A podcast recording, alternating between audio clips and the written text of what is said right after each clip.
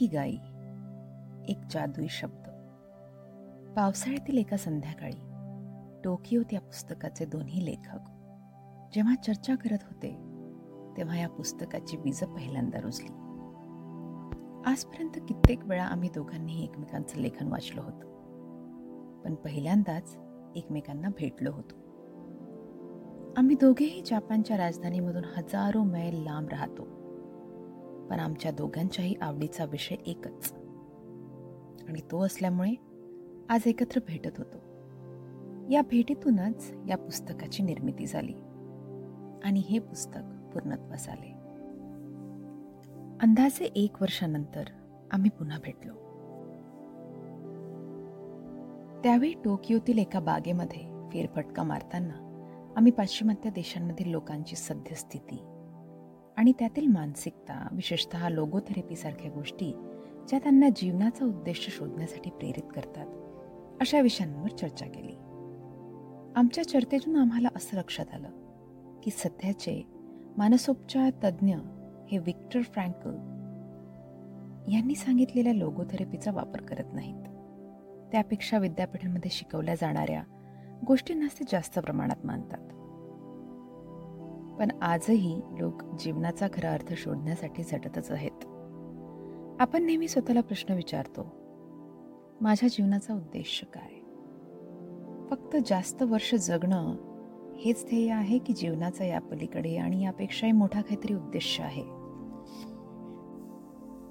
काही लोकांना त्यांना काय पाहिजे आहे हे पक्क ठाऊक असतं आणि ते त्या ध्येयाने वेडे होऊन जगतही असतात. तर काही लोक कायम द्विधा मनस्थितीमध्ये जगत असतात.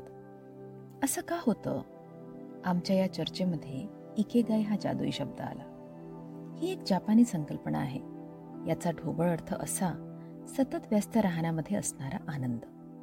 ही लोगोथेरपीप्रमाणेच जीवनाचा अर्थ शोधण्यासारखं असलं तरीही यामध्ये त्यापेक्षा सखोल अर्थ दडलाय. इकेगाई हा शब्द तिथल्या लोकांच्या दीर्घकाळ जगण्याचं रहस्य सांगतो. ओकिनावासारख्या शहरातील लोकांचं आयुर्मान हे खूपच जास्त आहे. तेथील दर एक लाख रहिवाशांपैकी चोवीस पॉईंट पंचावन्न टक्के लोक हे शंभरपेक्षा जास्त वयोगटातील आढळतात. हे प्रामाणिक जागतिक वयमानाच्या तुलनेत कितीतरी जास्त आहे. जपानमधील लोक जगातील इतर कोणत्याही देशातील लोकांपेक्षा दीर्घायुषी असतात. सकस अन्न साधी राहणी ग्रीन टी आणि चांगलं हवामान हवामानामधील हवामानासारखंच तिथलं वातावरणही आल्हाददायक असतं. या व्यतिरिक्त या लोकांच्या दीर्घायुष्याचं कारण आहे इकिगाई ज्यामुळे त्यांच्या जीवनाला आकार येतो. या विषयाचा सखोल अभ्यास करत असताना आम्हाला अजून एक गोष्ट प्रकर्षाने जाणवली. ती म्हणजे या विषयावर प्रकाश टाकणारं कोणतंच पुस्तक किंवा व्यक्तिमत्व विषयावरील मार्गदर्शिका उपलब्ध नाही. आमच्या मनात उत्सुकता निर्माण झाली की ओकिनावामध्ये इतके सगळे लोक शतायशी असण्यामागचं एकेगाई हेच तर कारण नसेल. जीवनाच्या शेवटपर्यंत कार्यरत राहण्याची प्रेरणा यांना कशी मिळत असेल? त्यांच्या आनंदी आणि दीर्घायुषी जीवनामागील रहस्य काय असेल? आम्ही अजून जास्त शोध घेतला आणि आम्हाला दक्षिण जपानमधील ओगिमी या लहानशा गावाची माहिती मिळाली. हे गाव दीर्घशी लोकांचं गाव म्हणूनच ओळखलं जातं. तीन हजार लोकसंख्या असलेल्या या गावामध्ये जगातील सर्वाधिक दीर्घायुषी लोक राहतात. लिंबासारखं दिसणारं आणि असामान्य अँटीऑक्सिडाईज गुणधर्म असणारं शिकुवासा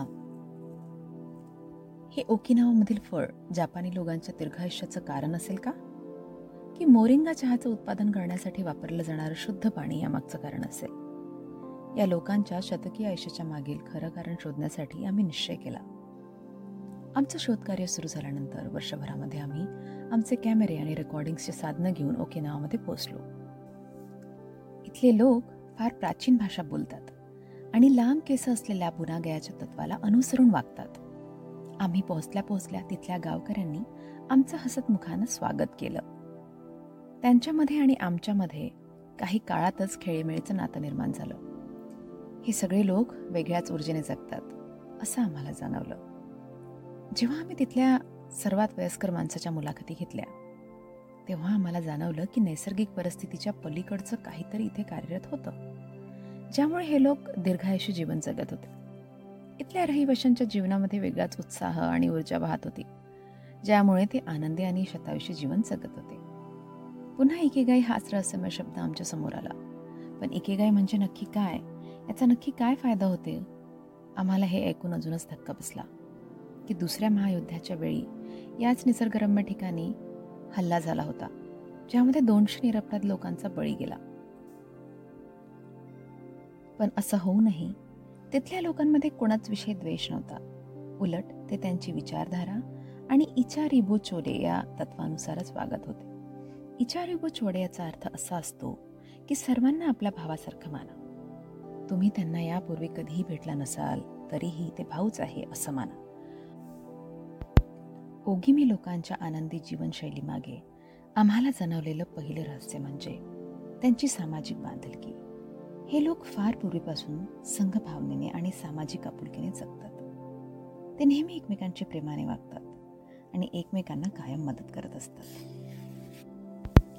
मित्रत्वाची भावना जपणं हलका आहार पुरेसा आराम आणि नियमित व्यायाम ही त्यांच्या आरोग्याची कारणं आहेतच. पण त्याचबरोबर समाधानी आनंदी आणि शतकी जीवनाचा मागील खरं कारण होतं इकिगाई. त्यांचा प्रत्येक दिवस ते इकिगाईनुसार जगत होते. या लोकांच्या शतायुषी दीर्घायुषी जीवनाचं रहस्य तुमच्यासमोर मांडणं आणि तुम्हाला तुमच्या इकेगाईचा शोध घ्यायला मदत करणं हाच या पुस्तकाचा उद्देश आहे.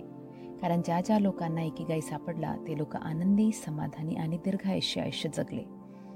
तुमच्या या यात्रेसाठी आमच्याकडून मनापासून शुभेच्छा. विक्टर ग्रॅसिया आणि फ्रान्सिस मिरालेस. मित्र हो आत्ता आपण इकेगाई या जगप्रसिद्ध आणि बेस्ट सेलिंग बुक्सची प्रस्तावना ऐकली. पुढील भागात आपण ऐकणार आहोत चॅप्टर वन इकेगाई वय वाढत असतानाही तरुण राहण्याची कला. तर ऐकत रहा Ikigai in Marathi with Sheetal K